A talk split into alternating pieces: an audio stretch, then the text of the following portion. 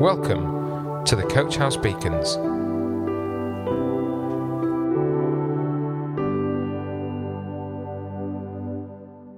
Good morning, everybody. I'm Steve, and I'd like to welcome you all to today's Coach House Beacon. We have recently had the pleasure of being able to take a holiday. Being away from home gives you the opportunity to relax and unwind. Scientists say that having a holiday makes people more productive the rest of the year round. Sadly, in today's hedonistic and self centered culture, the true meaning of holidays has been lost. We see holidays as one of our rights, enshrined in law, as a time when we can do our own thing and not be tied down by the demands of our employers. I think we can all agree that holidays are important to us. But why is this, and where did holidays originally come from? Well, the clue's in the name. Over time, words evolve, and the word holiday comes from the combination of two words holy and day. Okay, so that's useful to know, and I guess it gives us a big clue as to the meaning. But where did holidays originally come from? Well, throughout most of our recent history, the only days on which people didn't work were those set aside for religious reasons, hence the name. These included Easter, the start of Lent, and harvest festivals. On these days, people would gather at church in the morning to listen to the Bible stories that underpin these festivals. This was important as at the time most people couldn't read and needed this type of repetitive storytelling to be able to understand what the Bible was saying. the afternoon would be spent relaxing, sharing food with friends and family, and enjoying entertainment or games. One thing that wasn't included then was staying away from home. That came much more recently. But this still doesn't really tell us where holidays came from. So let's get straight to the point. Holidays, like all good ideas, come from God Himself. After all, God designed and built us, so He knows only too well how we work and what our true needs are. If you look up holiday in a Bible concordance, it will point you towards several sections of the books of Exodus, Leviticus, and Numbers. These basically all cover the same subject of days which were to be kept holy, but in slightly different ways. Let's look at one of these, Numbers, and read from chapters 23. These are the Lord's appointed festivals, the sacred assemblies that you are to proclaim at their appointed times. The Lord's Passover begins at twilight on the fourteenth day of the first month. On the fifteenth day of that month, the Lord's festival of unleavened bread begins. For seven days you must eat bread made without yeast. On the first day, hold a sacred assembly and do not do any of your ordinary work. For seven days, present a food offering to the Lord, and on the seventh day, hold a sacred assembly and do not do any of your ordinary work. There were seven key festivals ordained by God to be celebrated each year. These were, in addition to Sabbath days, two of these, unleavened bread, which we have just read about, and tabernacles or booths, were to last for seven days.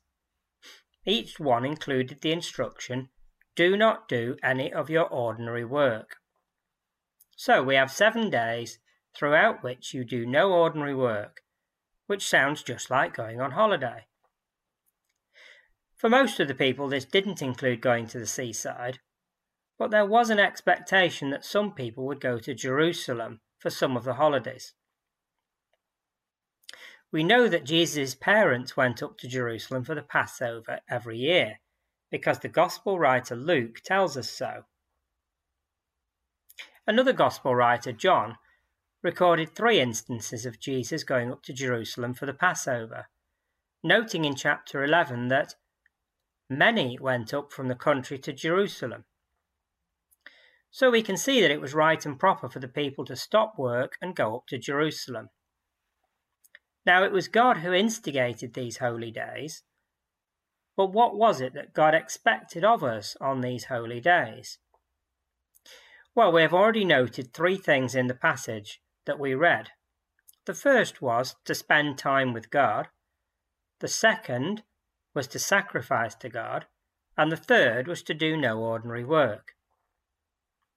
Another interesting requirement, which was unique to the Festival of Tabernacles, the people were to cut down branches from leafy trees and make temporary shelters out of them to remind them of the time when the Israelites lived in tents.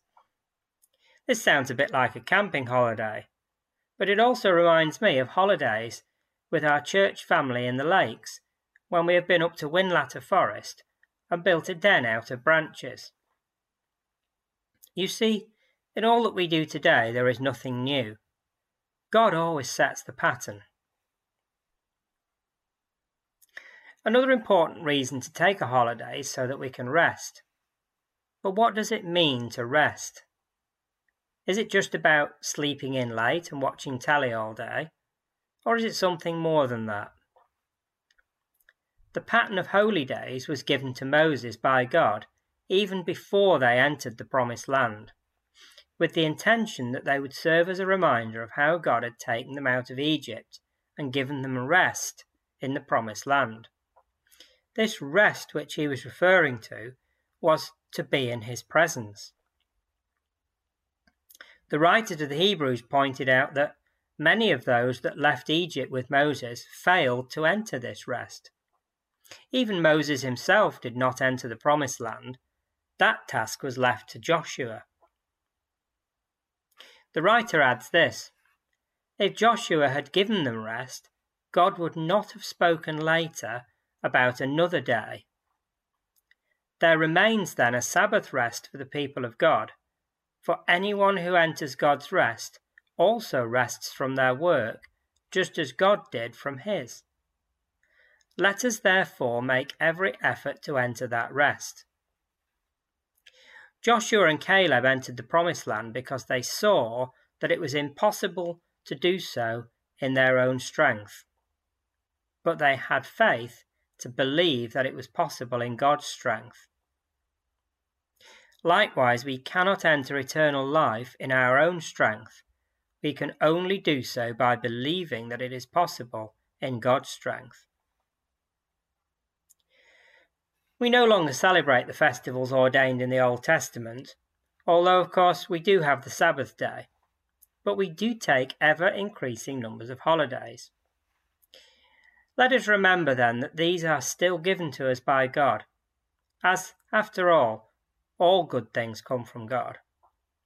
We should therefore remember that, in addition to the sun, the sand, and the ice cream, we should spend time with God whilst we are, away.